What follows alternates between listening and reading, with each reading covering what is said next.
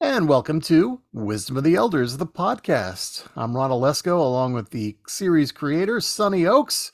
Sonny, I can't believe it. This is episode number seven of our podcast. Wow, we're getting there.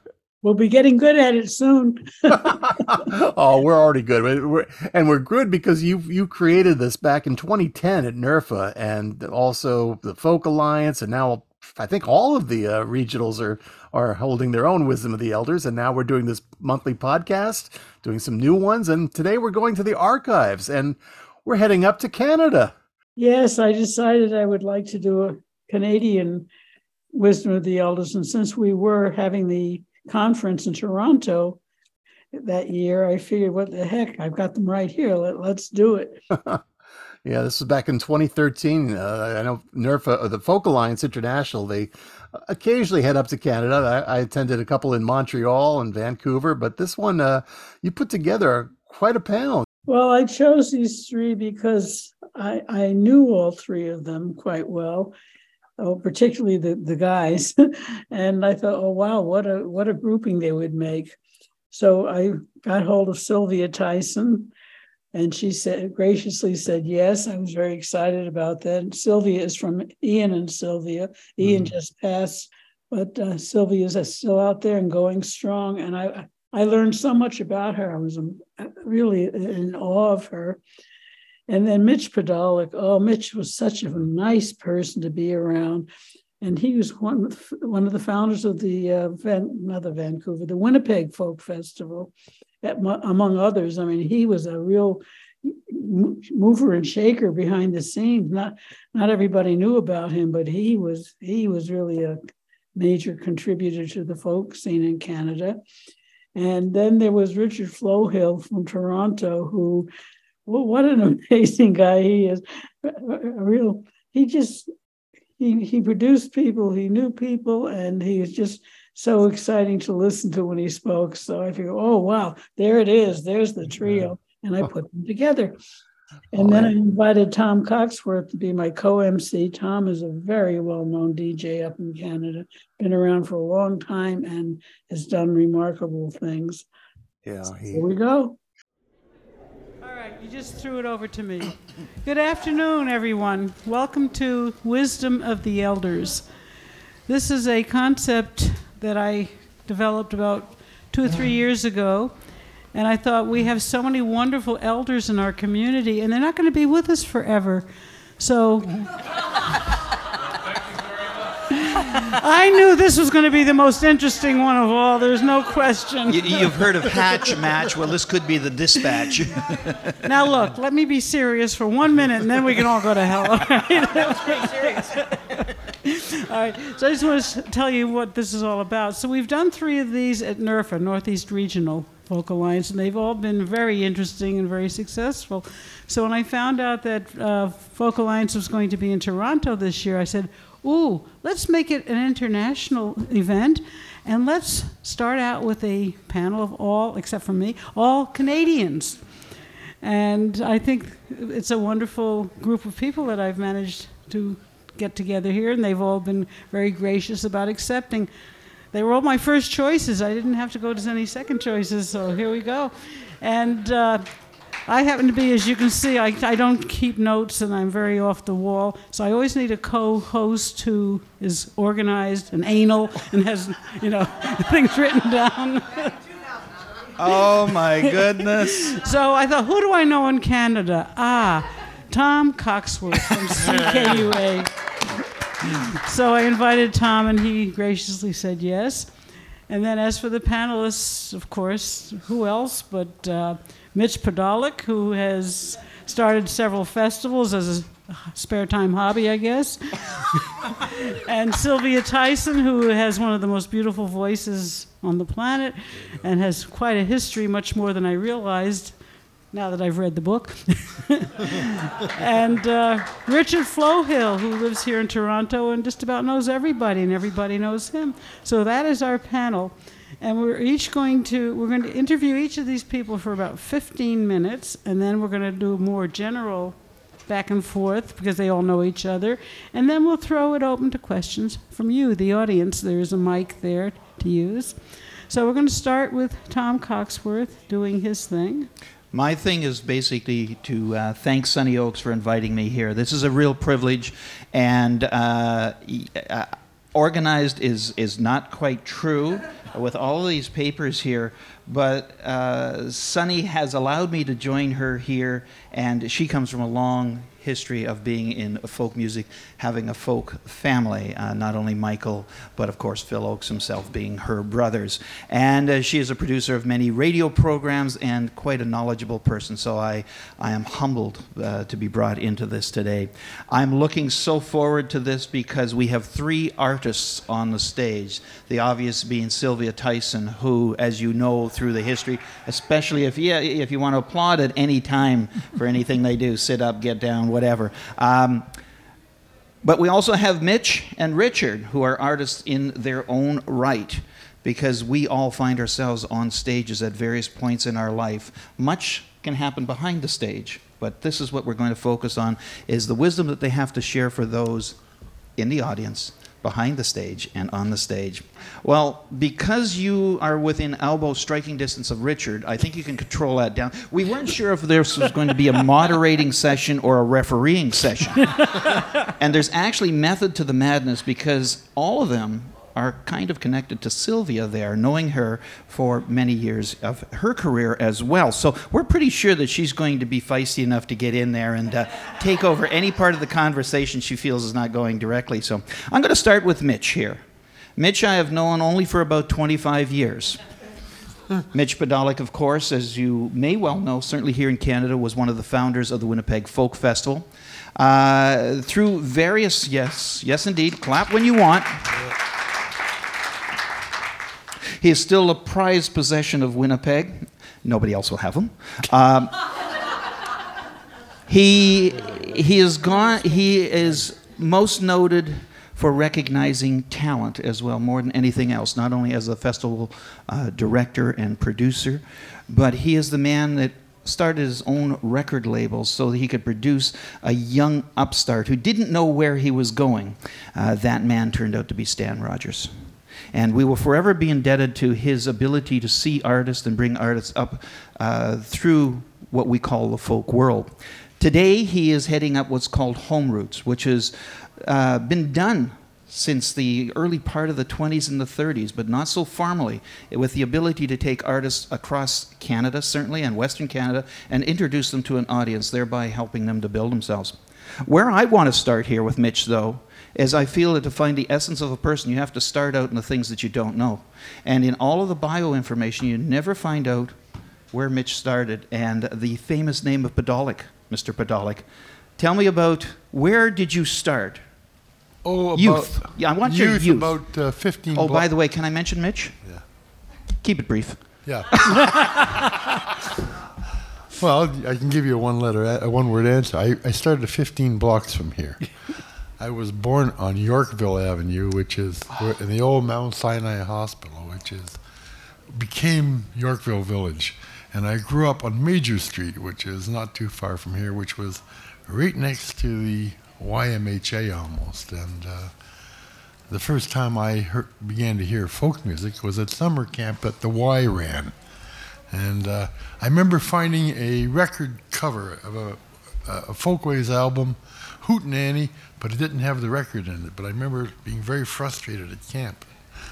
And uh, my sis, we we're, we came from a, a long hair family. We're a classical family, and my father played klezmer music in, in Poland and uh, and again here, and he used to play that stuff, and I didn't know what it was. It sounded kind of weird to me. But my older sister Alice took me to see a fellow named Pete Seeger at Massey Hall when I was 13 years old, and the next morning I was down at the Richmond Trading Post, uh, which is a used to exist here. It was a great pawn shop, and I traded a very, very, very, very good clarinet for a very, very, very shitty banjo. I, uh, so it, ki- uh, folk music kind of started for me at summer camp and at that concert of Pete's, and uh, I kind of never did anything else after that.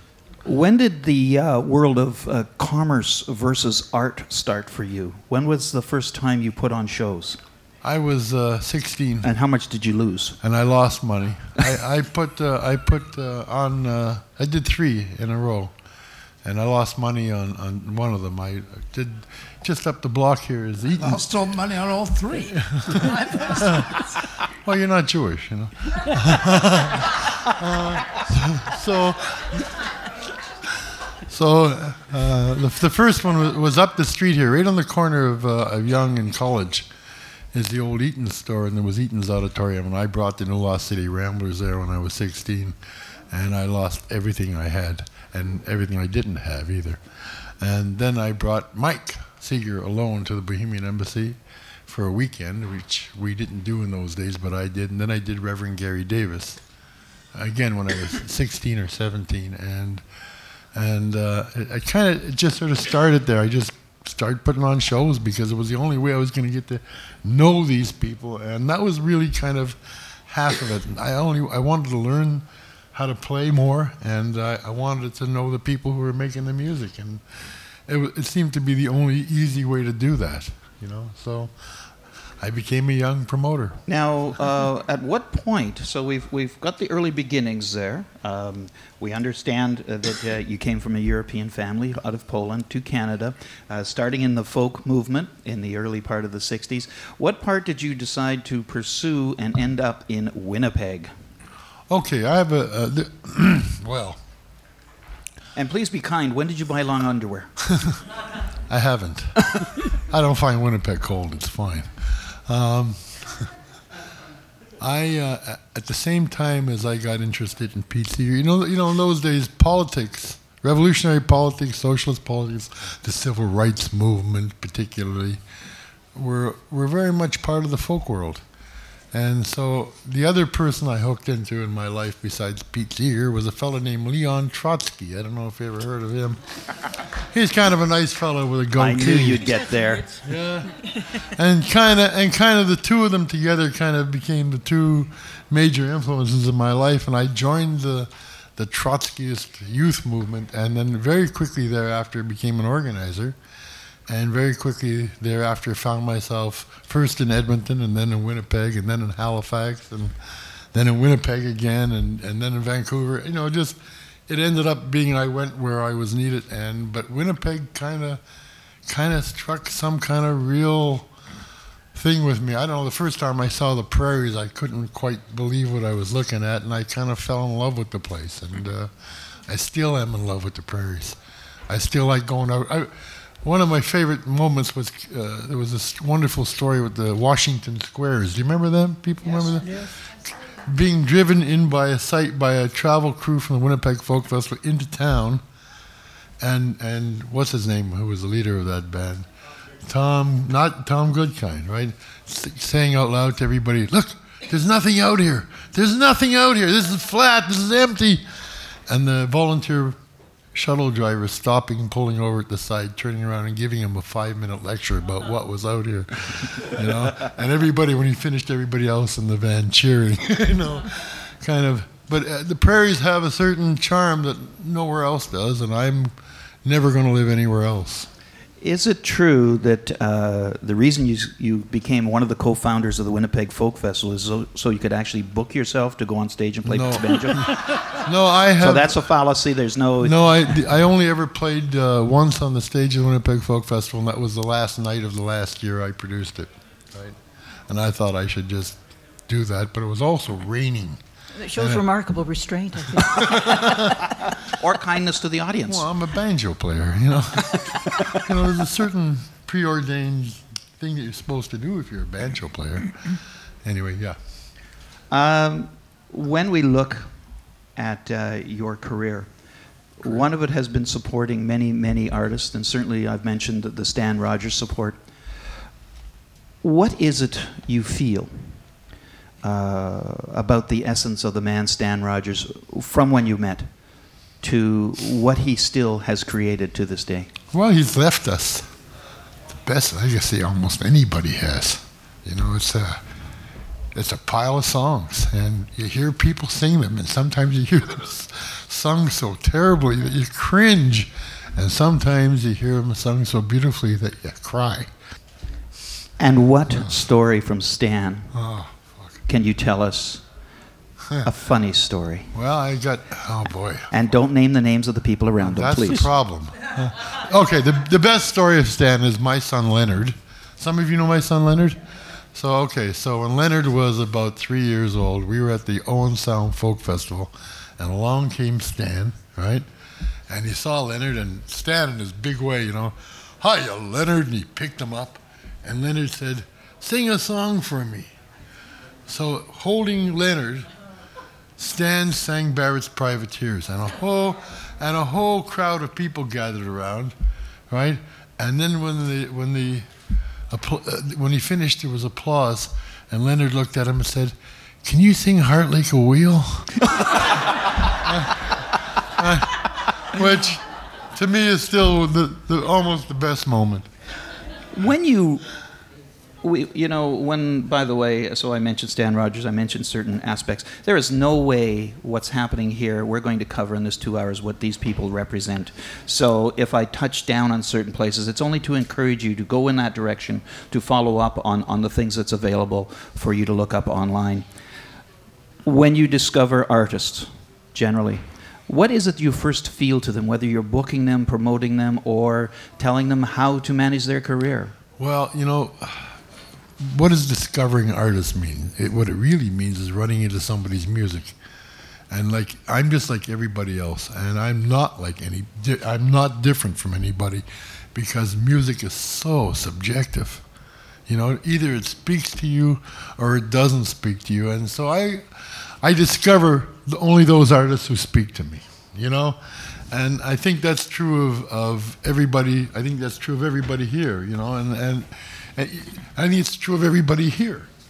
the human thing is that you that you discover either as an audience member or as a producer or whatever what speaks to you as a human being and and and boy I in Home Routes we're getting 200 submissions every 8 weeks and we're sitting down and we are listening to every single one of them because that's the only principled thing to do with that stuff and and every once in a while you got everybody in the room sitting there going wow listen to this young guy or listen to this young girl what a what a great thing and it's only that it's only that subjective undefinable thing you know you know, you- there, there's writers who are great, precise writers, and, and there are guitar players who are great, precise guitar players, and sometimes they can't speak to anybody, you know? So, what is the truth? The truth is what, what is there is what is there. Every morning when you get up, you address the day, you have your pee. you walk out into the room, and you have to get through the rest of the day. What is it you tell yourself every day about what you do and who you are? Oh, boy. I haven't done that for a while. Why? because I'm older and I don't need to, and I know who the hell I and I and I don't I don't I know who the hell I am now, you know, and uh, and I'm pretty satisfied with what I've done uh, in my life. I don't think anything, you know. I've created a couple festivals and and a record company that that exists still, and uh, um, I've my work my work accidentally has touched a lot of people, which I'm proud of. You know, I, I think that it, I think the most important thing that that what I've done has done is encouraged other people to pick up instruments and play music, and I think that's the most important thing. The whole concept of self empowerment is, is important, but it's not what I think about in the morning. Mostly, I like to get up and have a dump, you know, make breakfast, you know, because that's As you would. you know, because that's what you got to do in the morning. And I don't usually think to be great philosophical thoughts in the morning. You know, bacon and eggs becomes you know fairly philosophical. You know, and uh, and getting the ache out of my shoulder and uh, and going to work and uh, and working with a bunch of young people, which I do, which I really like.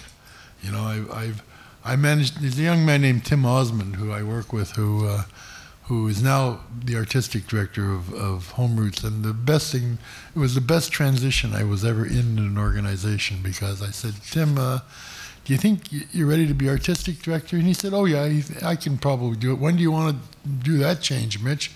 I said, How about five minutes from now?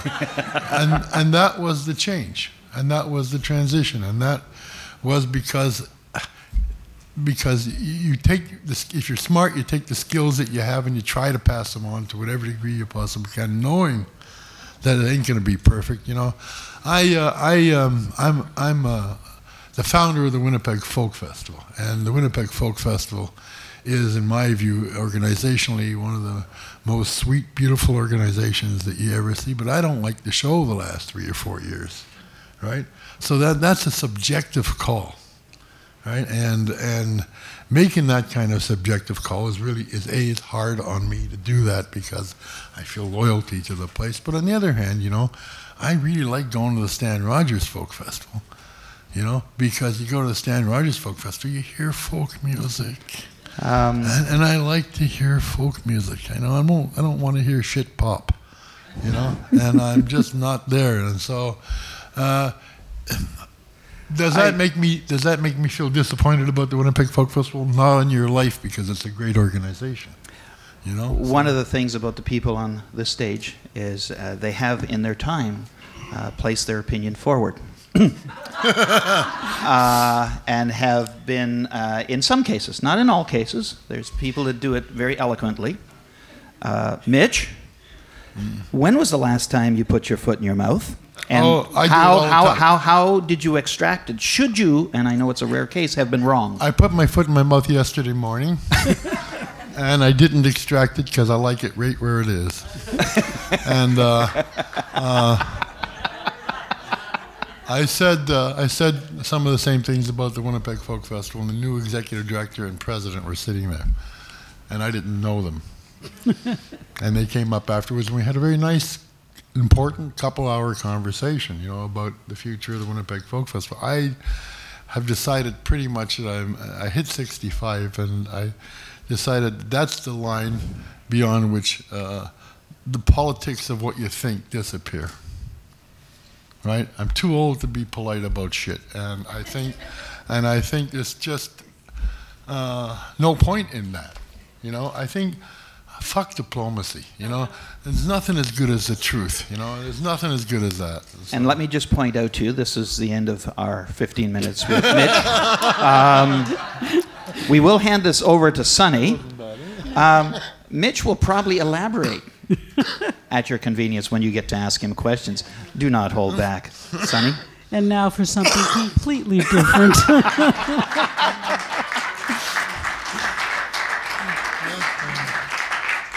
And never once did Sylvia's elbows ever get to Mitch. I'm, I, I was watching.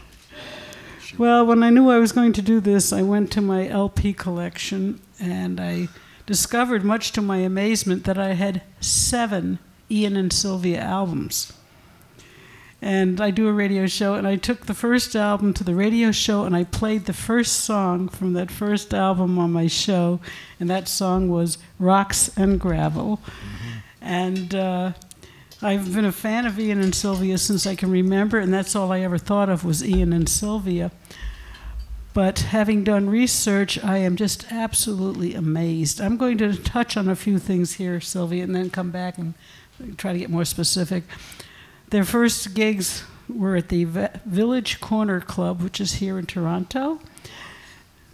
Was, thank you, Richard. Okay, uh, they started out as Ian and Sylvia. They became Great Speckled Bird, and that was the beginning of country rock.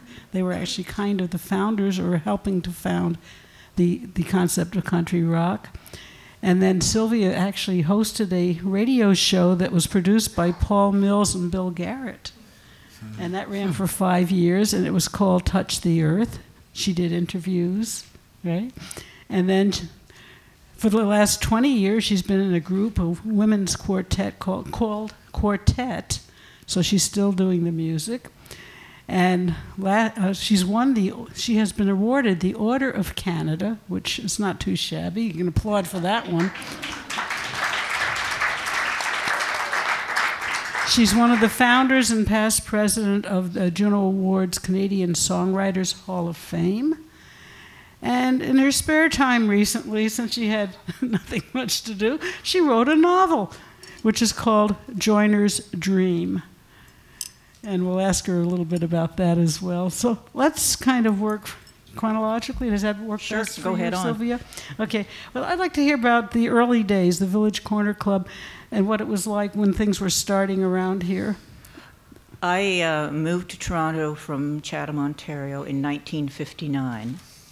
And uh, the reason I ha- had moved here is because I had already met Ian. I'd made a couple of trips. I was always pretty calculating in what I did.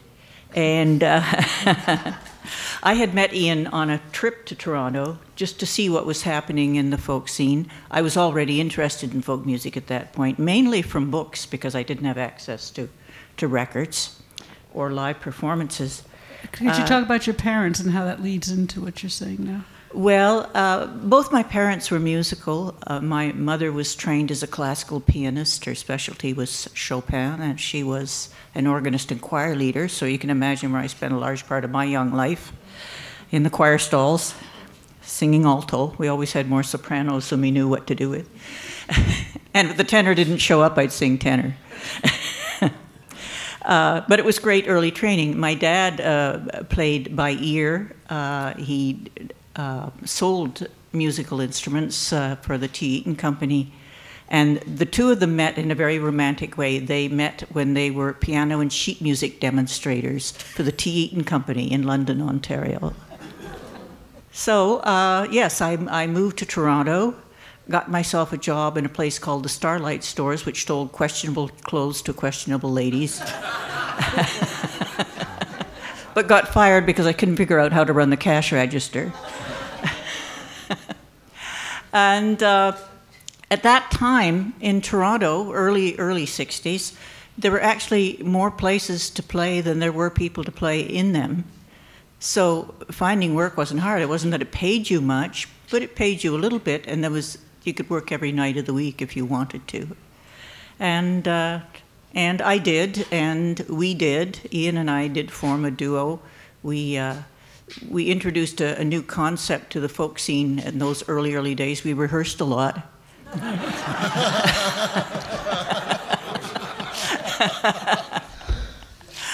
um, and uh, Village Corner Club was uh, one of the first places we played. I had a standing um, uh, gig that was uh, a poetry night at the Bohemian Embassy. I was the only musical performer on that night, uh, along with such luminaries as uh, Margaret Atwood and Milton Acorn and, and Raymond Souster. And, you know, it was quite a, quite a heady experience. As a matter of fact, my first night performing Poetry Night, Bohemian Embassy, I felt so outclassed that I decided to do all 16 verses of Woody Guthrie's Ballad of Tom Joad, which I've never done since, and I don't remember a word of it. um, and uh, so at a certain point, I, I guess Ian and I became the Kansas City Stars in, in Toronto and decided it was time to hit the big time. Okay, and then you went to the other village, the one in New York, Greenwich Village. Yes. And what was that like? I, I also want to put in context the time that you were out there, you were one of the few women. It was such a male dominated uh, scene. It was it was very male, male dominated. Certainly, when I got to New York, there were others. There was Carolyn Hester and, and uh, Judy Collins, um, to to name a couple, and of course Maria Muldaur. Uh, but there weren't a lot of women, and and so uh, it was kind of a, a, tight world for me. One of my dearest friends uh, in in New York was uh, Suze Rotolo, who was uh, going out with Bob Dylan at that point, and we reconnected at a later date. Unfortunately, we lost her a couple of years back, which was very sad for me. But there weren't a lot of women to, to relate to in, in the folk scene, partly because there weren't very many of us, and partly because we were like ships in the night. We were on the road all the time. And if we saw each other, it was probably in an airport somewhere. You know, uh, if uh, um, there, there, was a standard thing about about no, playing clubs in New York. They always figured if you were in New York, it was because you weren't working, and they didn't want to pay you very much. So we didn't actually play that much in New York. Oh, really? Well, but you did travel around the states a lot. Uh, we um, when we went to Toronto again, it was was planned ahead of time. I'm a Virgo. What can I say? Um, a, a, friend of ours, uh, Ed Cowan, went down to New York with us. He'd done a kind of some research on who was in the management business in New York at that time, and the first name he had in his list was Albert Grossman. And so we went without uh, any uh, preamble to, into Albert Grossman's office that he shared with George Wein, uh, who and and they were uh, involved in in Newport Jazz Festival at that point. The Newport Folk Festival was a, just a gleam in somebody's eye at that point, and uh, um, so we auditioned for Albert right in the middle of the floor of this enormous office he had on Central Park West. It was a former mansion of some kind. And uh, he listened to us and said that he really liked us, but he just signed this trio and he didn't know how much time he was going to have for us. That was Peter Paul and Mary, of course. Uh, but we assured him that we were Canadians and pretty low maintenance, so he took us on. I want to know about the, uh, great speckled uh, bird. How did that come about? Why did it come about? Uh, the Great Speckled Bird came about because Ian and I had, had, done a number of records, and we'd sort of dabbled with the, a pop sound, which we, which wasn't very successful, and we didn't enjoy it very much either. And uh, all, both of us had been drawn to um, country music as well as folk music. Main, me mainly because I had always been um, so in love with Appalachian music. Um, and we had a, a, contractual conflict with Vanguard Records. We wanted to go with, with another label.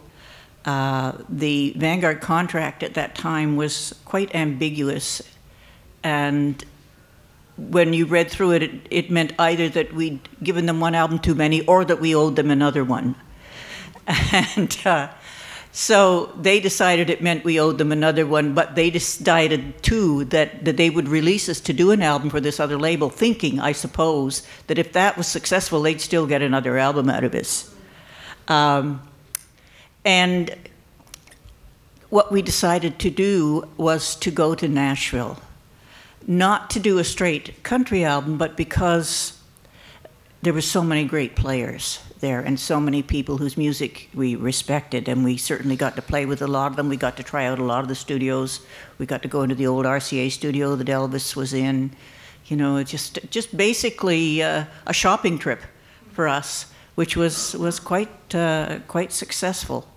And um, uh, that was the beginning, really, of the of the country rock thing. And we decided, having done that album, we kind of took a year off after we did that album because we were not quite sure what we wanted to do. And we did, what we basically decided was that we didn't want to go on the road if we could not make the same kind of music from the stage that we had done on that album. And that was when we formed the Great Speckled Bird. Okay.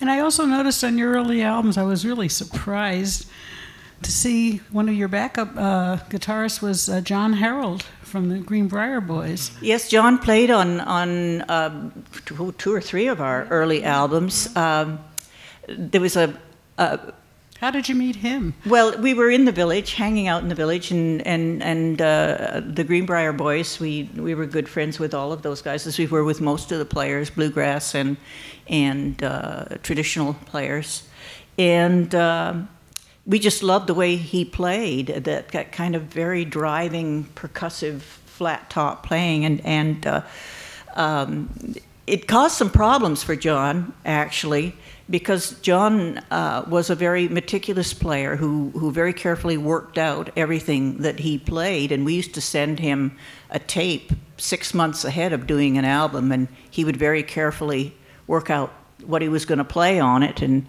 and uh, so when the albums came out, everybody heard this marvelous picking and wanted to hire John Herald to do their recording sessions. and uh, he, he kept saying, I can't do it unless you give me time to do it. I think they just expected him to rip off those licks, you know, easily. And, and it never was easy for John. Great player, but a hard, hard worker. Okay, and now let's go to the radio show, Touch the Earth. Yes.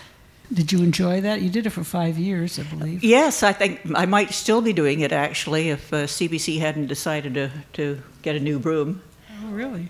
Um, but certainly people still talk to me as if that show were on yesterday. It, it really seemed to touch a chord with people. One of the things I was very pleased about was that we were in right at the beginning of the home, so-called homemade albums. And um, uh, one thing the show gave us leeway to do was to, in effect, advertise those albums. So when Stan Rogers came out with an album, we were able to give him, give, give people his mom's address.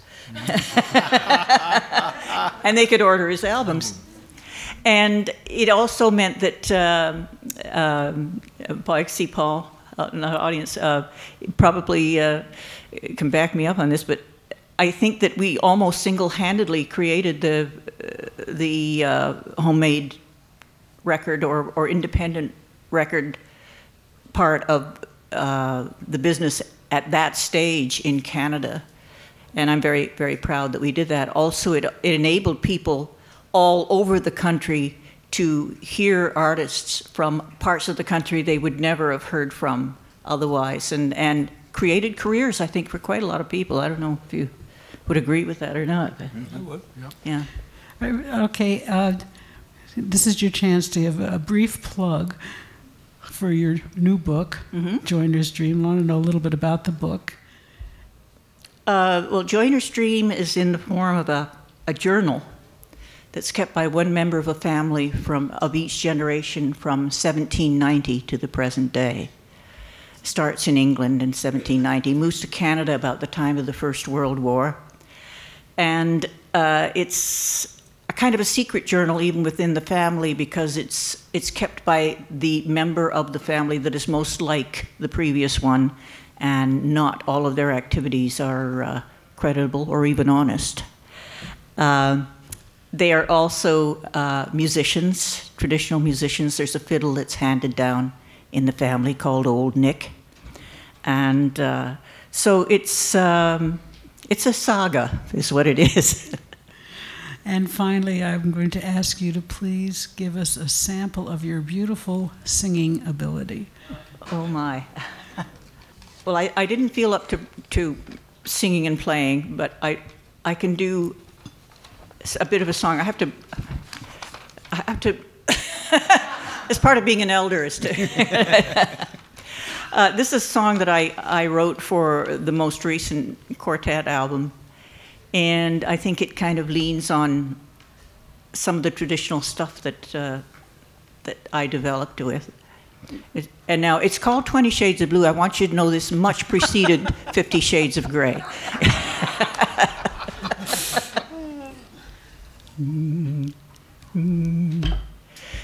Babe, I swear there's an artist in you. You painted my love twenty shades of blue, and I don't wanna be your canvas no more. I ain't gonna be your canvas no more. No, never no more. My life used to be like a bright sunny day. You painted it over in shades of gray, and I don't wanna be your canvas no more. I ain't gonna be your canvas no more. No, never no more. Let me spell it out for you in black and white.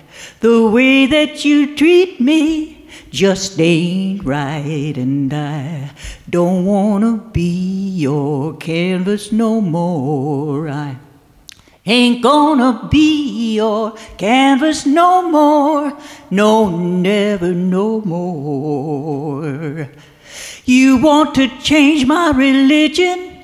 change my name, fit me into your picture frame, but I don't wanna be your canvas no more. I ain't gonna be your canvas no more, no, never no more.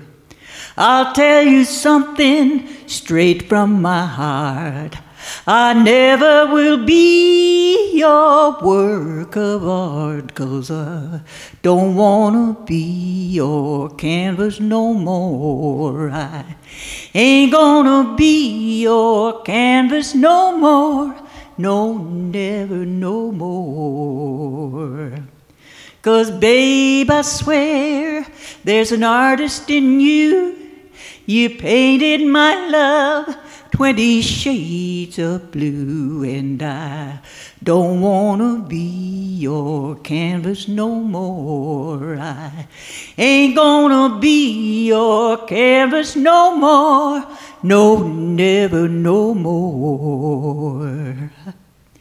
No, never no more. No, never no more.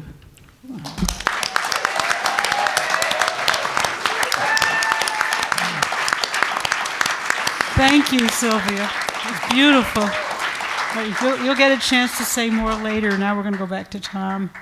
I need a few moments from that, don't you? Uh, pretty amazing. Richard, Richard Flohill. Richard, like Mitch and I, have sat backstage on a number of occasions. Never, never have we asked personal questions. I've had the fortune or misfortune to have Richard stay with me uh, this past summer. And I'm, I'm going to come back too, if you'll have me. It took me three days to get over the sight of him in his bathrobe. Having peanut butter in my house and being very concise and specific of the type of Scotch whiskey I was to serve him every day at noon. He rifled through my entire record collection, and by the way, he was wearing a house coat. Did, did I mention that? Because there's no bloody way I was going to frisk him to see if he was taking anything out. That's too much information. I know, I'm already heading in the wrong direction there.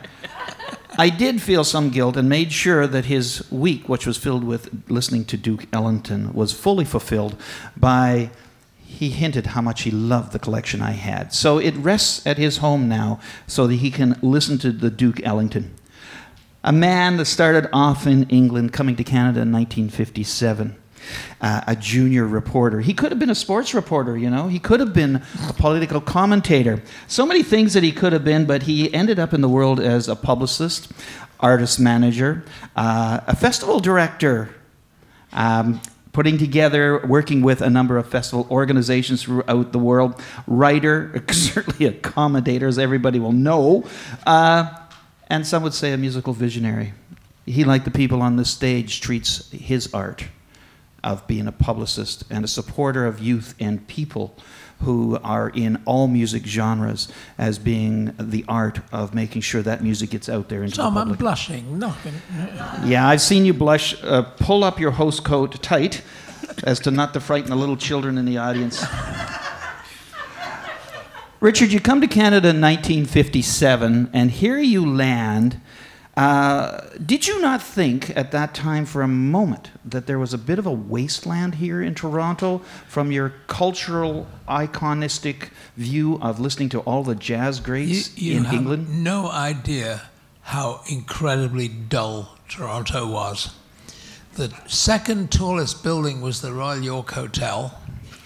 Uh, I stayed, uh, well, I came in via New York and I was dog tired, and I, the Canadian immigration guy said, Oh, how's the Lonsborough Hotel? And he mentioned the pub that I used to drink in in my home, small hometown in England.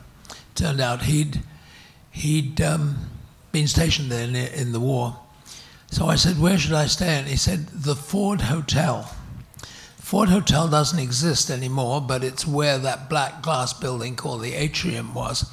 There were three towers, and it was full of questionable ladies and grumbling Englishmen. I'm a pipe fitter, and the best thing they've offered me is pipe welding. Well, bugger that for a game of soldiers. You know that. And the entertainment was, I swear, Lloyd Bury and his fabulous organ. Actually, he played in the grotto. So I came here because um, they wouldn't let me in the States because they, I didn't know whether my grandmother had been a communist. Oh, that was a big deal for them in, in the 50s.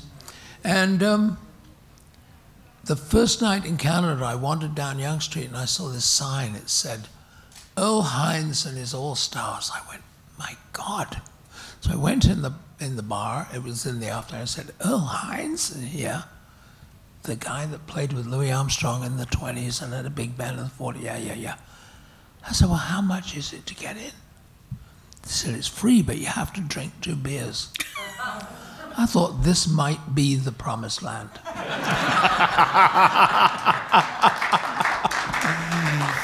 Ah, yes, and still today you can tempt him with two beers. Yes. Richard, uh, when did the left turn, right turn of a career happen where you went from getting a job as a regular wage and then deciding that, you know, maybe I can do a lot of this on my own? Well, it took some time. I, I couldn't get a job as a newspaper reporter, which is what I'd been doing in England uh, from the age of 16 on. Um, and I wound up editing trade magazines. You know, like the first magazine I worked on was called Electrical Contracting and Maintenance in Canada. And all I know about electricity is you don't put two fingers in the socket at the same time.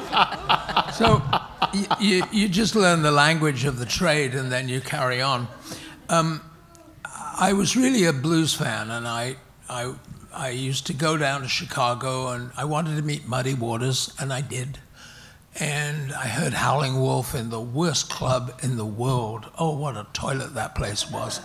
I heard, and eh, you can be killed if you're the wrong shade of pink at the wrong time of night in the wrong part of town in Chicago. So I thought after a while I'd bring these people to Canada and then it would be safe. And so I brought, i am proud to say that I'm responsible for bringing, for the first time they'd ever played in Canada, Muddy Waters, Buddy Guy, B.B. King, Bobby Bland, Robert Nighthawk, Sleepy John Estes, all this. So I get this rep as a blues maven, and then I get invited to a folk festival. What the hell is that? So I went to host a blues workshop. And that weekend, I heard your brother, uh, Gordon Lightfoot, who I did know before, Ian and Sylvia, uh, I still wear cowboy boots all the time because Ian did, and I thought they were really cool. Um, and I don't have anything else. Um, who else was on that show? Leonard Cohen, uh, Buffy. And it was like being hit on the head with an apple. There was all this music I had no familiarity really with at all. And um, I guess I've been a born folky stuff, but still like blues, big time. Richard is also in the process of putting a book out. He is asking for donations. No, I've got the donations. Okay. Uh, anybody that doesn't want to be mentioned in the book, you can double your donation. okay? And we, we know that that's. A, we have uh, such wealth of information here. I'm going to ask Richard now to touch down on three, quickly, events that you think were turning points either with artists or in your career. And let's just take it up to the 80s. So we're looking at the 60s, 70s. Tell well, me about the things that you think made you as the person you are today, starting at that point. I don't know why. Yeah, I, I realize where I'm. I realize where I'm going here. Well, uh, one event was my my that I just mentioned was going to Mariposa in 1965 and just having my mind altered. Um, I did a great show at Massey Hall in 1970, I think. One of the things about growing old is I, I, I remember stuff okay, but I don't remember when it was. Um, and I did the show at Massey Hall with Bobby Blue Bland, Buddy Guy, and what turned out to be the last performance, or almost the last performance, of a wonderful guitar player called Lonnie Johnson, who lived in Toronto at that time. And I lost $1,200 that I didn't have, and I quit smoking the next morning. And I was doing two and a half packs a day since I was 16. So the fact that I'm alive today, I owe to that one. And every time I see Bobby Bland, I thank him. Because if I'd have made money, I'd be dead now. I can't think of anything. Uh, yes, I can. Um, the one thing I am sort of proud of is um, helping young artists get started. And I was very fortunate enough to work with people like k.d. lang, Serena Ryder, Ani DiFranco, uh, Loreena McKennitt, who I still work with 26 years later. There's loyalty. Um, and a whole bunch of others that I work with now who you may not have heard of, but you should. And you will. And you will, yeah. Um, a woman in Montreal called Alejandra Ribera. I, I think this woman is just amazing. You've got to hear a young girl, she's 22 now, but when I first heard her, she was 17, and she bearded me in, in a corridor and said, I know who you are, I want to play this song. And she pinned me against the wall and played a song about how to be a model.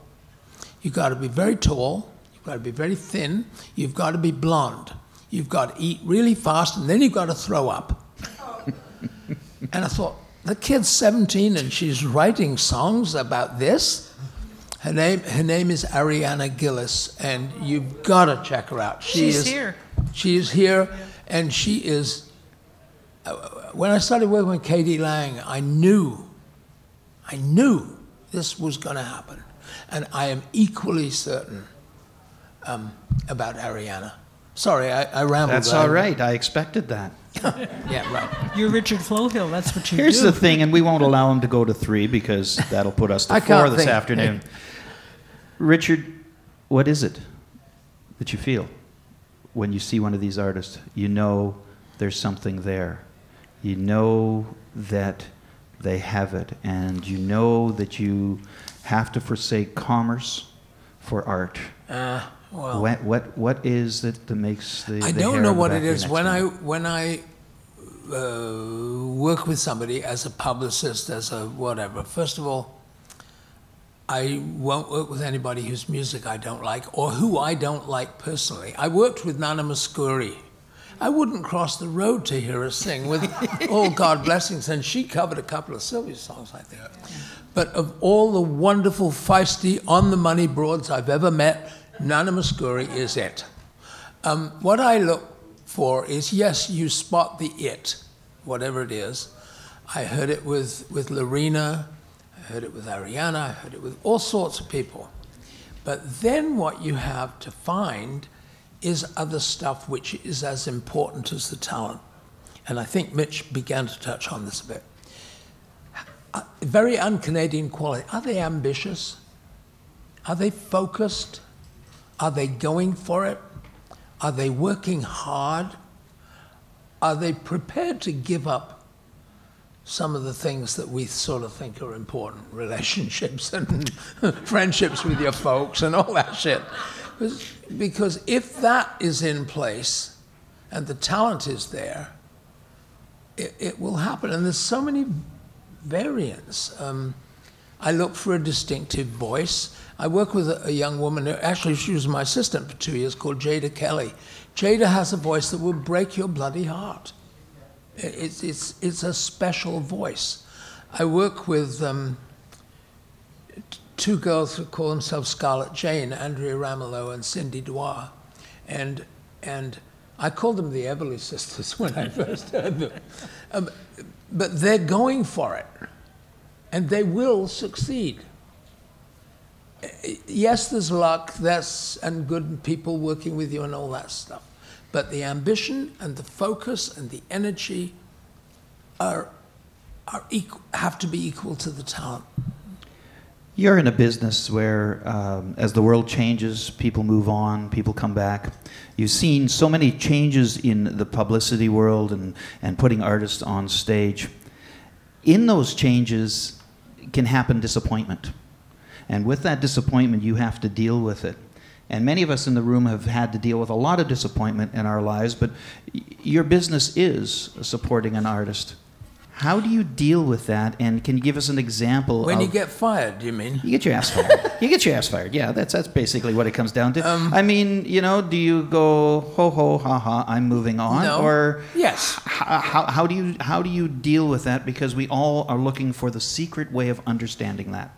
Well, I just got fired a couple of weeks ago by Matt Anderson, who's a brilliant guitarist, um, amazing talent, and somebody who I really like as a person, although he's not a good communicator. And he fired his manager after eight years, and me as his publicist after two. Shit happens, you move forward, you go on. Um, and I think the one thing I've learned, if there's, well, the main thing I've learned is that I have less and less time to do all the stuff that I had in mind to do, and bit by bit. Although I'm, I'm very fond of a quote of an English guy called Les Barker. I don't know anybody know, yes. but his great line that I love. There's two lines. One, one he says, "I'm going to live forever."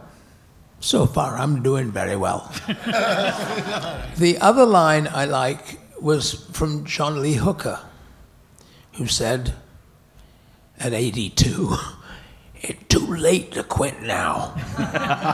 and that's my philosophy.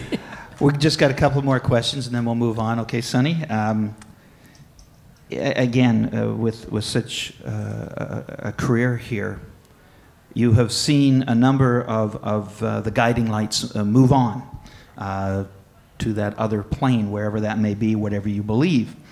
Wolf, Muddy Waters, Jeff Healey, what, what, do, what do these people leave behind for you? Is there uh, a thread that you can share with us about the great talents and uh, the, the things that still affect you every single day as you move forward? Well, I, ju- I loved Jeff Healey, and if anybody doesn't know his work, you, you should find. He funny, and when he died, we all knew he was going to pass. And I was the publicist, and I had the obit written. And his friend called me up from the hospital and says, he's gone, we better. So I just filled in the blanks, you know, when and where and so on. And I sent it out to my list of, I don't know, probably a couple of thousand email addresses. I said, right, now I'm going to the bar and I'm going to get drunk. And then the response came back. I worked till four o'clock that night just with the people who he had touched. And there's so many, you know, we have this time here on earth, and the heroes, the ones who've done it right, uh, and either they die tragically, or they die of old age, or they die of, I don't know, and they pass on, and it sobers you because it reminds you yet again that we are mortal and that I, I, I don't like this wisdom of the elders because it's based on the fact, I think, if I may say so, that just because you're old, you're wise. I, I, only chose wise elders. I thought. Um, I think the other thing, very briefly, I think the other thing, briefly, that you that has changed in all our lives is the arrival of the of the computer and the internet and all of that, and it's changed everything, everything. incredibly drastically, and it's it's a constant battle as we grow older to keep caught up with it. I understand Ian now has a cell phone. Amazing. I don't. He, he, doesn't have an email address. I know, and he doesn't have a computer, does he? There you go. See, um, now Ian's a year older than me, so it's okay. We're going to finish off now with one more question. We already certainly know that Sylvia Tyson can sing. That was absolutely amazing. Uh, Mr. Uh, Mitch Podolak has performed on the stage of the Winnipeg Folk Festival with his banjo, or singing at least. Richard, the, as a publicist, you seem to be the most mythical of artists uh, because nobody's ever quite sure what you do, from what I hear from time to time. If there was a song that you were going to sing, what would that song be? And can you give us a verse? The answer is no. Very briefly, when God made me, she said, You will be able. You, you won't be able to sing, you won't be able to dance, you won't be able to play an instrument, but you can talk your face off. Ladies and gentlemen, Richard Flohill without his host coat.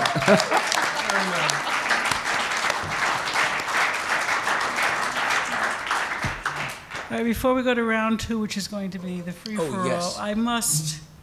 I was asked by Lewis to give this to Sylvia, and it's the 2013 Spirit of Folk Award, which is being awarded to Sylvia Tyson. Yes.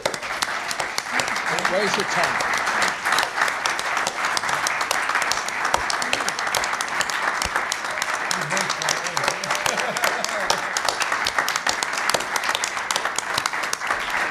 Thank you very much. This is totally unexpected and, and a great pleasure.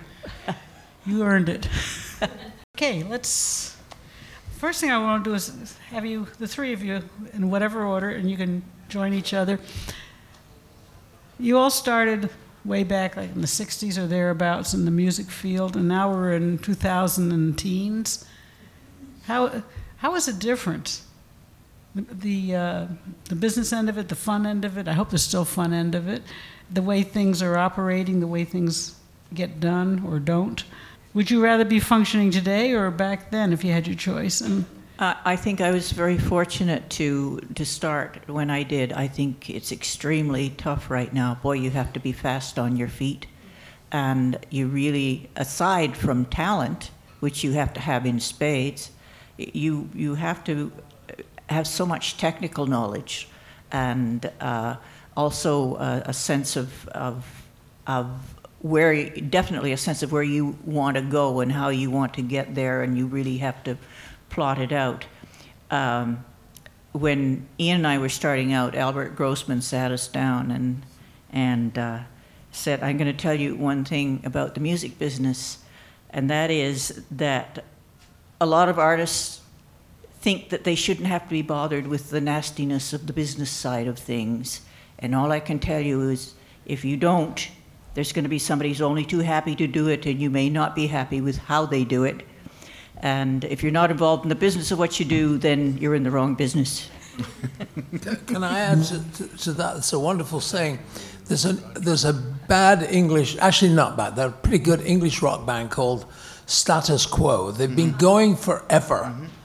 Um, and the leader, uh, Francis Rossi, has this great line. I don't want to hear any complaints or whining about the music business. I understand you chose this profession. what the fuck do you want to do? Drive an ice cream van? I, I get, we get, uh, like I said earlier, at Home Routes, we're getting about 200, 200 submissions every eight weeks. And an awful lot of them are good, you know. And so I end up talking to, here too, at this event every year in OCFF, people come up and say, you know, tell me, what do I do next? And that's that question, what do I do next? And the only logical, reasonable answer to tell any young performer, if they have the chops, if they got it, you know, if you, your instinct says, yeah, this person could potentially do it, is go find a publicist. Be- I'm busy. and in Canada, he's busy. And it's, and it's, But, but you can always put up against the wall and sing to it. Yeah. Well, I mean, it's the real the real problem for an artist is to, to create some sense of mystification about who they are or who she, you know, and without that kind of professional kind of help, people are in trouble. We don't have enough people like Richard with those kind of skills and kind of. I've actually talked to governments about this and said, why don't you uh, hire Richard to teach people, you know? and they don't understand. And you know, there's a real, there's a real, there's a real lack of problem. So, with all the, the computer gear and all the instant messaging shit that exists, and I don't have one of those machines, and uh, I'm a luddite and I like it that way. But with all that stuff existing, it still isn't good if you can't spin a good yarn. And that's part of what part of the problem that we have as a as a community is learning how to spin a good yarn. And how you know why somebody why should you go see you know Chaim Schmidt who you've never heard before right? And and there's no reason. Yeah, you can you can see it here you can even see it here in terms of how the showcases work upstairs on the on the on the three floors and you walk down the halls and there's rooms where that are absolutely packed and there's rooms where one person with a guitar is sitting there. It's because word of that person, even in this community, hasn't gotten around. And so th- we have problems and we need to learn how to deal with those things, I think. I, I'd like to add something very quick to that. I think this event has, in a sense, grown too large.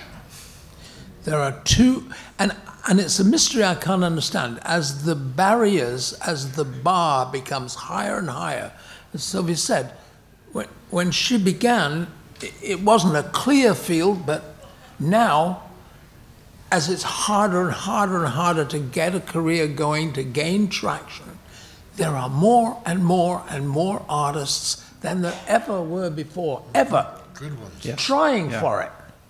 And it, it, it's changed what we regarded as success. I think, I, I can't speak for Sylvia, but I think in those days you thought, if I really work hard, I can maybe get a record deal, I can find a good team, I can find an Albert Grossman, uh, you know, and, and, and build something. And now it's harder and harder and harder to do that. And the, and the benchmark of success for far, far, far too many people is I'm not working at Starbucks. I think another problem is that in, in Canada, certainly, uh, there isn't the infrastructure that there is probably in the United States. Um, and that there aren't that many Mitch Podolaks and Richard Flohills available. And, and they are they are stretched pretty thin. And, uh, you know, certainly uh, all of the money that in the past, not necessarily right now, but in the past has been put into developing a music industry. A lot of it should have gone into development of management and, and agency and, and publicists. Uh, none of it really did. And, you know, if a young artist find, generally what a young artist will do now is find some contemporary that is willing to partner with them to to work and, and it's a learning curve for both of them i think I know a couple people uh, uh, who I can't say what city they live in, and I can't say their names, but they're two artists, and they've rented a room, and they've put in two computers, and and a fax machine, and they're a pretend agency, and what they do is they represent each other, and they both use phony names representing each other, right? And it's a, it's a functional technique. They both put about 30 hours a week into each other. It's a really ridiculous situation, but it, Gotta do what you gotta do. you got to do what you got to do, and it works. You know, It's- I'm proud of those guys. Uh, I'm going to try something here off the cuff. Oh, God, don't do that, Tom. Yes, you can do that. Um, we have three people who have known each other for a long time, whose careers have intertwined, who have, uh, during that period of time, probably had questions they've asked, wanted to ask one or the other. Sylvia, you guided me so much during the Touch the Earth years and through your career. I know you are an expert interviewer. What would you like to ask Richard? tell me about lonnie johnson I went to his funeral. It was the last last dead body I saw in a co- in a coffin.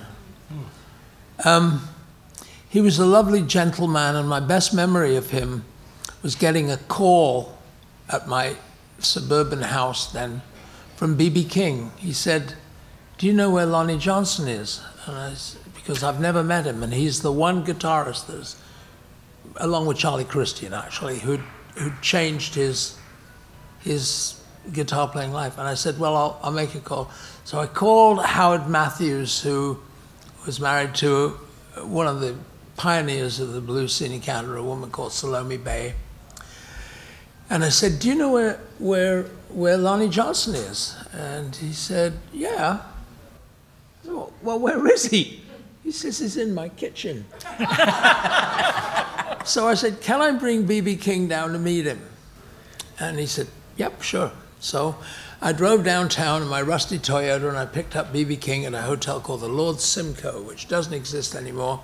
I took him to Howard's house, which is not that far from here, or was not.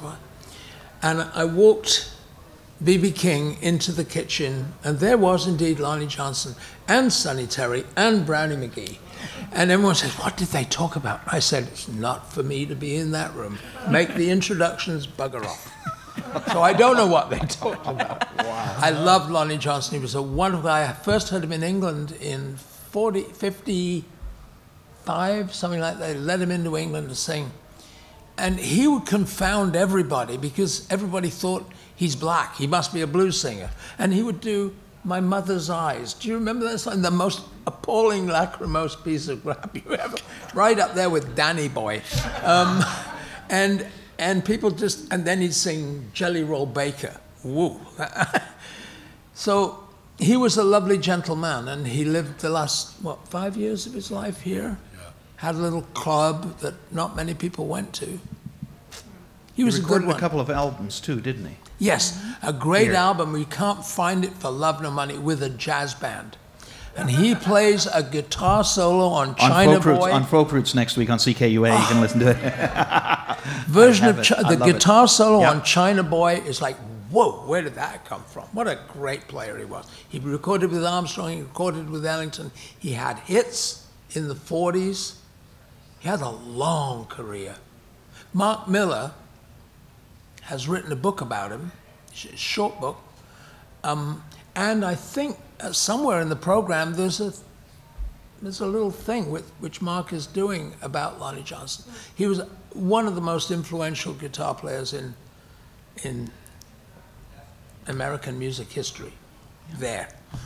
I have to tell you that this Christmas with, with the family and, and friends, normally I play a little classical music in the background, but my son came up to me and said, We're all falling asleep listening to this. Put on something else. So I, I put on a collection of Joe Venuti, Eddie Lang, Lonnie Johnson. Ah. And the whole place went up for grabs. Yeah. Mitch Podolak, what would you ask Sylvia Tyson?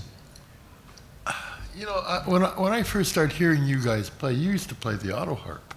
I did. And why don't you do that? Have you ever tried to tune an auto harp?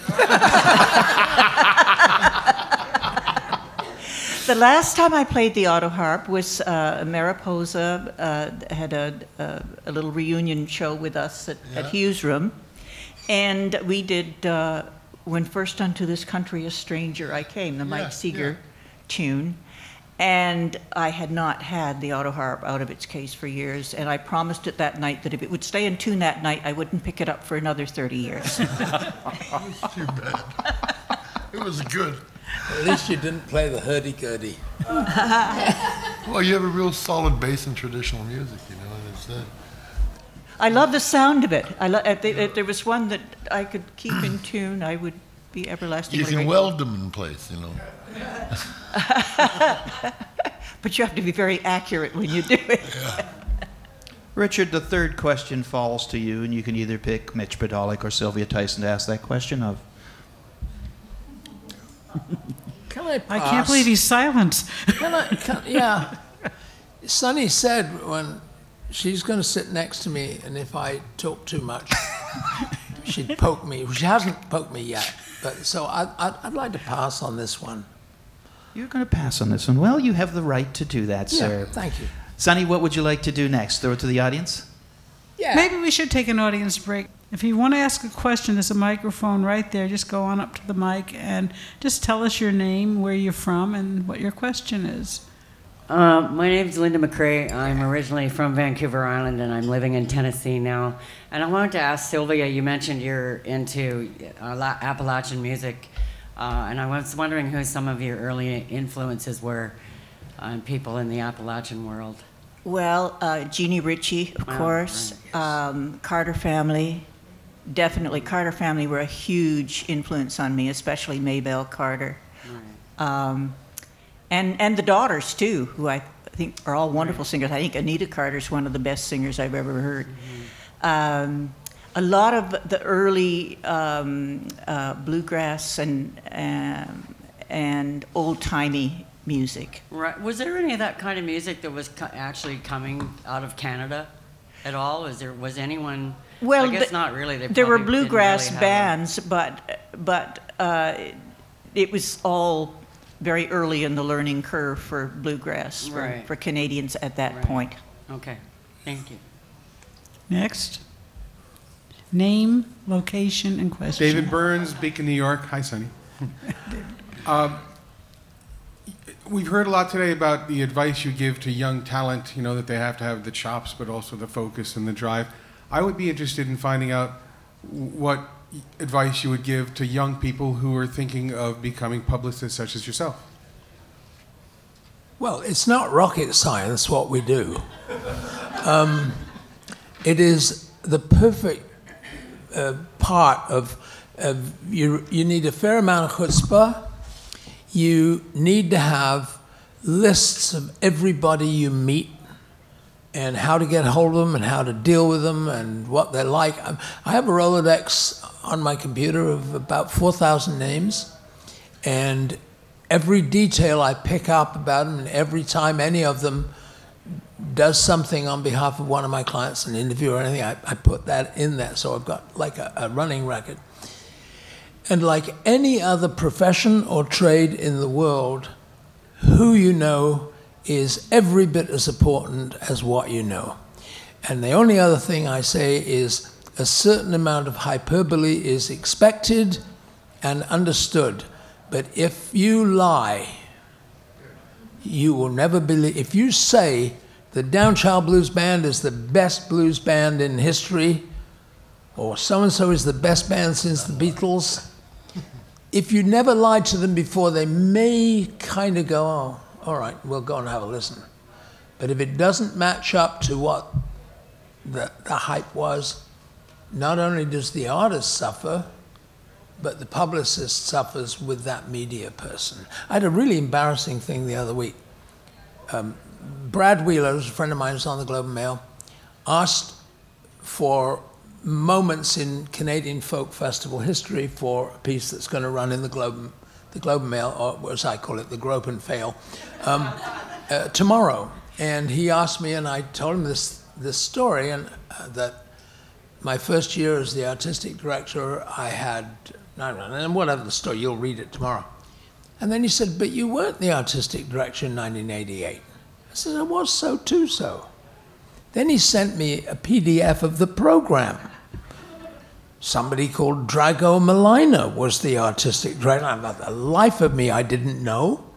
I really thought, and I've always thought that that was the year I did. I wrote back and said, well, maybe I'm just going dotty in my old age or whatever. But the story is still valid, and he's kind of excused me for my stupidness and, and error. And uh, you'll read the piece tomorrow and say, yeah, he skirted around that one really nicely. Uh, but I think that, you know, anybody who wants to get in this, if anybody here locally, I'll help them. I'll give them my Rolodex. I don't care. Share. Hi, I'm Colleen Eccleston from Vancouver Island. Hello. Hello. And Long I was, time. I've, I've come from the legend of Sleepy Hollow, or that's what it feels like sometimes to be a West Coast artist compared to the rest of Canada. And I've realized that at my, age, I have um, the glut of the population is my age. So I've decided that that's an asset. But what advice would you give to an artist to, who wants to go across the country? How do you, um, the, it seems to be a conundrum about the way to apply for festivals or the way to um, make connections with people. But if you're living on one side of the country, how do you make that that path across the country? Mitch has come out with a solution to that, haven't you, Mitch? Well, she's done our circuit. She's done one of our circuits. Colleen has. We're not. I, I'd love to do another one, Mitch. Yeah, I know. Talk to Tim. Um, but there, here's the reality, uh, folks. Uh, I mean, this is how I'm looking at it these days. There are this many good, talented, experienced, and wonderful musicians in North America right now in the folk world. The gig hole is about this big in comparison. We expect that we're at 16 circuits. and we expect to get to 90 circuits in North America, and then we think the gig hole is going to be that big. we don't we don't think we're a solution. We think we're just part of the, part of a process, and I think I don't know the answer to that question in in, in the big broad sense, Colleen, because because it, the infrastructure that exists is so um, modeled and, and modeled, shaped by everything else. You know, uh, uh, folk music is uh, folk music, acoustic music. Uh, we're still a real small part of the music industry, and and when sometimes people have said to, to I've heard the term, you know, the folk music industry. I want to gag, right? Because you know, to to to be an industry, you have to have jobs, and you have to create, you know, you have to to be able, you know. And I think I think that I look at us and I in Canada, for instance, and I compare the folk music industry. Now, this is all the festivals combined with everything else, the economics. Some of the festivals have very big budgets now, right? But when you add them all together, with all the concerts that happen, right? It doesn't even come close to Mac's Milk. You know? So what we are is a very, very small corner of the music industry. And the one chance we have is to think of ourselves more as a community and try to help each other as a community. And that that is the only thing that I only practical approach that I can even think of. I may some I just may be dumb and I'm missing the point. You know, I don't know. I've been asking myself this question for damn well 50 years in some ways, and uh, I don't know. Thank you. Rich? I'm Rich Warren from WFMT Radio in Chicago, and I've had the pleasure of attending all of the Wisdom of the Elders panels that Sonny has presented. And I always get verklempt when I attend these, when I see you people on stage and realize how much you have influenced my life and what I do today. When I was 13, I wanted to make a career in folk radio, and I realized that dream. And I think back to 1968, I got a job at a stereo store, which happened to sell records in those days. And I could buy records at a discount, which were very expensive, if you recall back in those days. And the first thing I did was buy all of Ian and Sylvia's albums. I even put them on tape, afraid I was going to wear out the LPs, and I wanted a backup copy. And I never thought I'd have the, the pleasure and the honor of, of sharing a room with you, Sylvia Tyson, because your music has certainly meant a lot to me. And to this day, you are a regular on the Midnight Special, and uh, it's just a great honor. And then Mitch Podolak, uh, when I first started WFMT, I'd never been to a folk festival. And Mitch invited me and my boss to come up to Winnipeg to the folk festival. And this was like a revelation to me. And his graciousness and generosity in inviting us to that festival and treating us with the performers, we allowed to go backstage and spend time with the performers and everything, uh, changed my whole perspective on the whole folk music community was attending the Winnipeg Folk Festival. And I just can't say how gracious Mitch was in, in welcoming us and making us part of that community, which was so far from Chicago. And so I just have to say thank you. And I, Richard's a more recent acquaintance, but when I read his postings, I realize, as he was saying earlier, it, you know, I know that there's a lot of truth in what he posts, so I'm interested in the music he's promoting. And that's a lot of, of cred there. Uh, so thanks to all of you for making this community what it is. And I, I personally, I might not be here today if it wasn't for some of you. So thanks so much.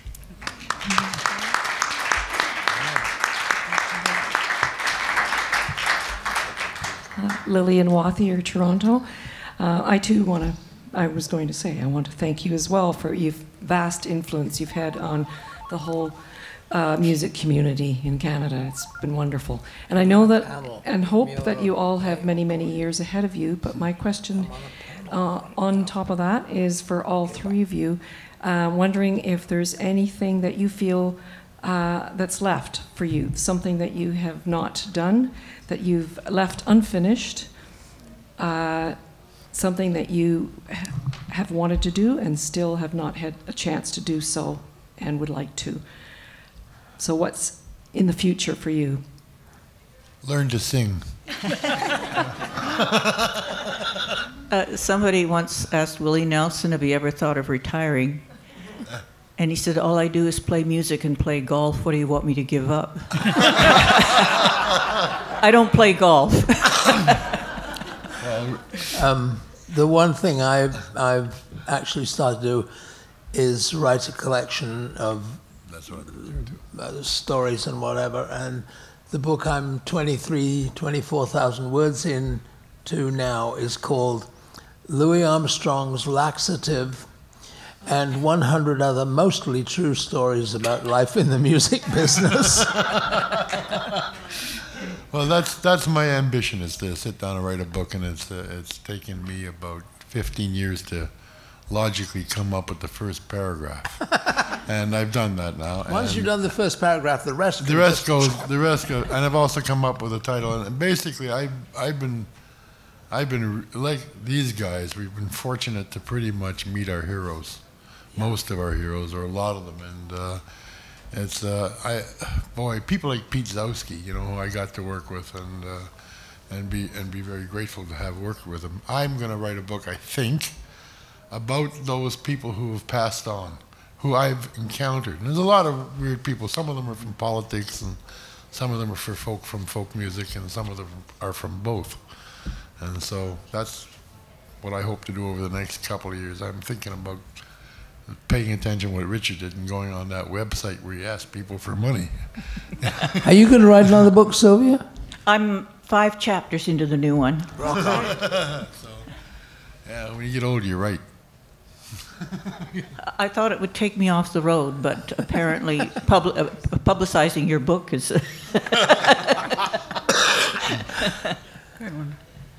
Um, hi, I'm Wanda Fischer, and um, I do a radio program uh, at WAMC in Albany. And I too, just like Rich, I look up here, and um, particularly Sylvia. Um, I just, God, I wished I could always sing like you. It was like one of my ambitions, um, and I just can't even tell you how wonderful it is to sh- share the same airspace. Um, I have a little bit of a dichotomy here. I do radio on Saturday night, but my day job is as a public relations and marketing person. And one of the things that happens as a radio person is that we get things from all sorts of levels of publicists. And I wanted to kind of throw this at Richard. Um, Are you on my list? no. Well, no. then we'll talk about that Okay. Um, but what, one of the things I wanted to say is that um, there are publicists and then there are publicists. Um, there are publicists who send us something and I receive it on a Saturday, and by Tuesday they want me to have reviewed it.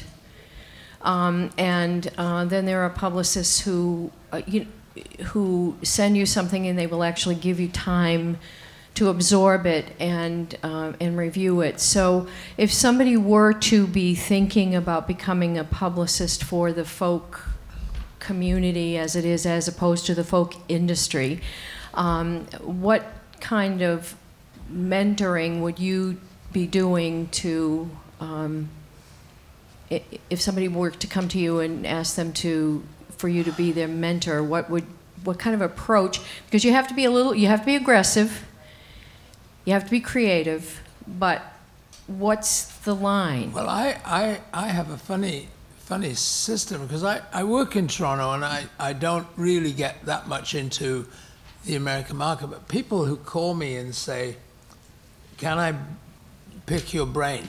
You know, uh, well, what's left of it? Sure.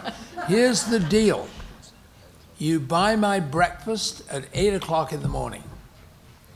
And that re- uh, indicates a certain degree of um, commitment. A, they got to get up. B, they got to pay for the breakfast. And they can pick my brain. And, and I have to say that I have had the fortune over the last 30, 40 years of doing this, of working with, I usually like, and I don't mean to sound sexist, or I usually like to work with young women.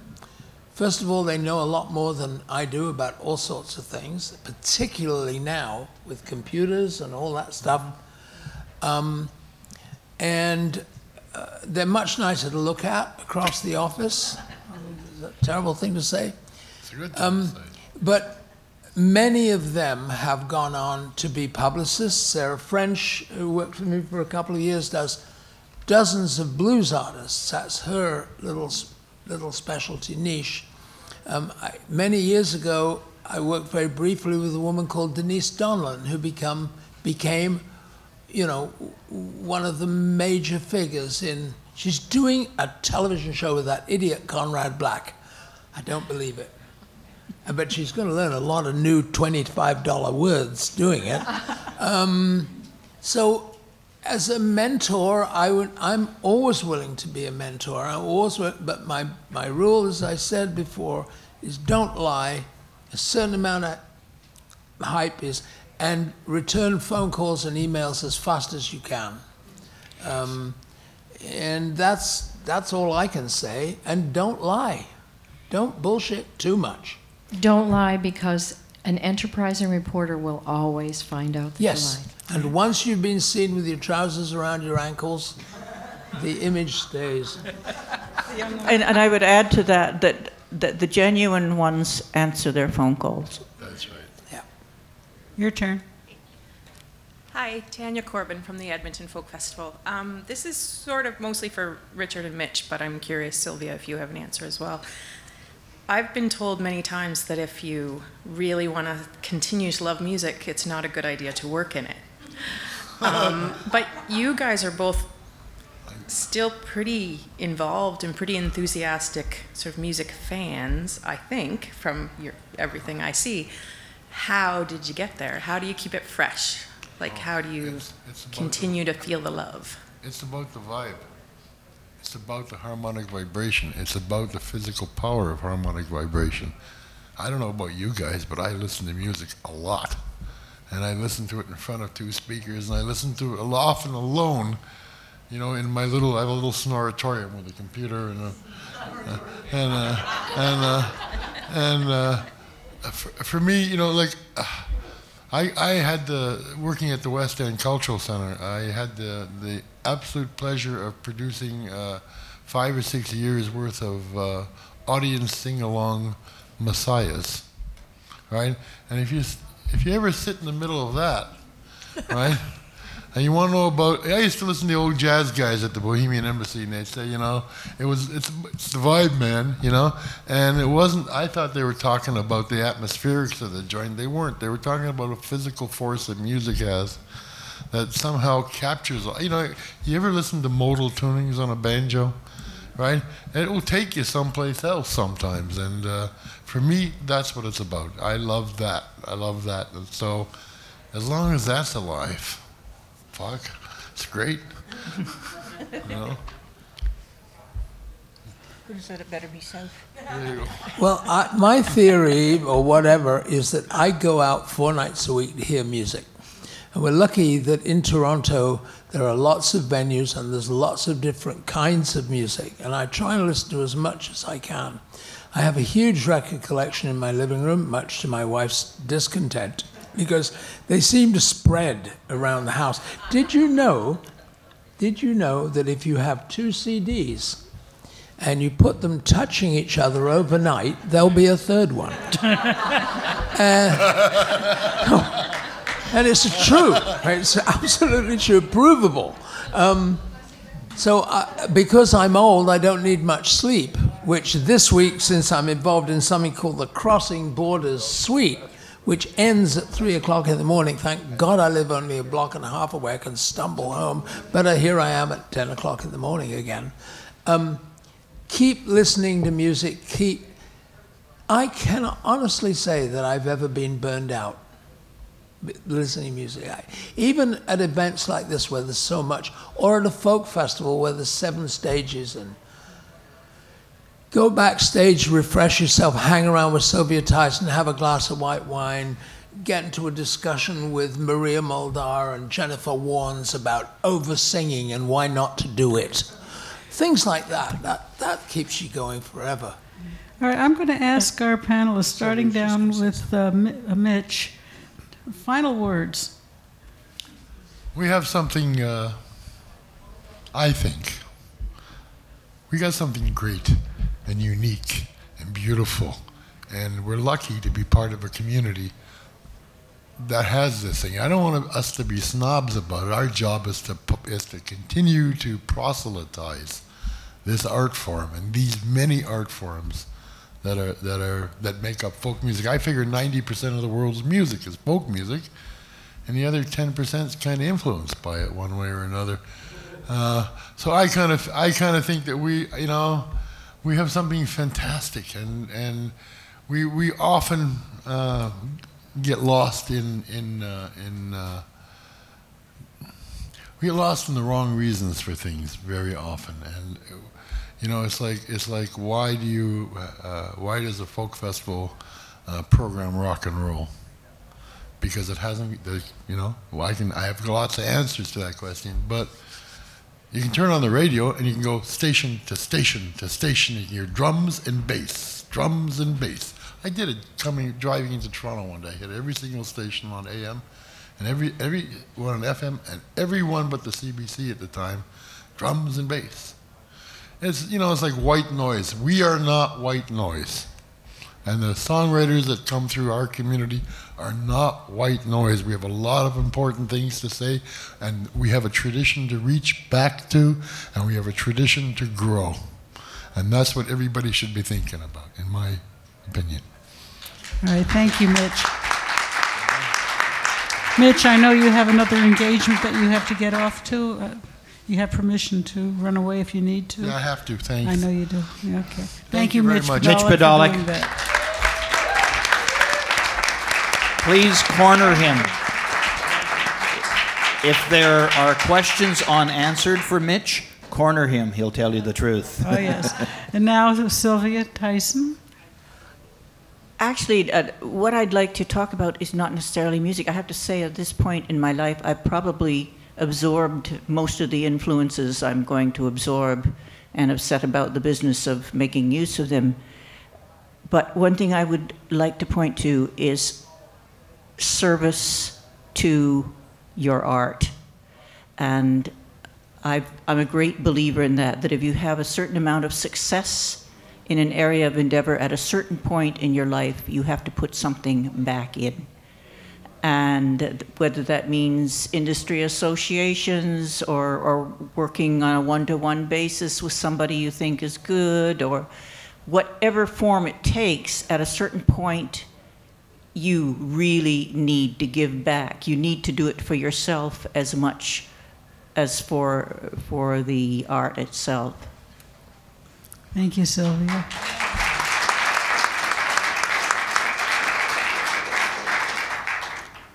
For once, I'm going to be really brief. Everything Mitch said, I am in total 100% agreement with.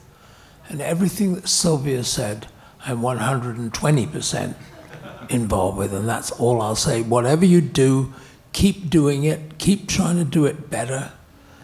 And, and this is life. Make it as good as you possibly can. Tom, do you have any reflections on what? Sorry? Do you have any reflections on what transpired today or, or the music business in general? Nothing that would change anything that these amazing people have said or add to it. You have it all here. I have nothing more to say. I just have one thing I'd like to add, and that is I just love the existence of this concept of the wisdom of the elders because we've heard all of these people interviewed on a one to one basis over and over. Just the idea of bringing them together as a group to me is very special. And whatever region you live in, I'm asking you, I'm begging you, go to the people who run your regional conferences, ask them to do the same thing there. Find three people, three elders in your region, bring them in and interview them and videotape it because we are creating an archive which will be housed in the uh, International Folk Alliance office so that people further down the road will have a chance to, to examine and to listen and to learn. And I thank you all for coming here. Thank you, Sonny. Thanks for inviting me. Richard, Sylvia.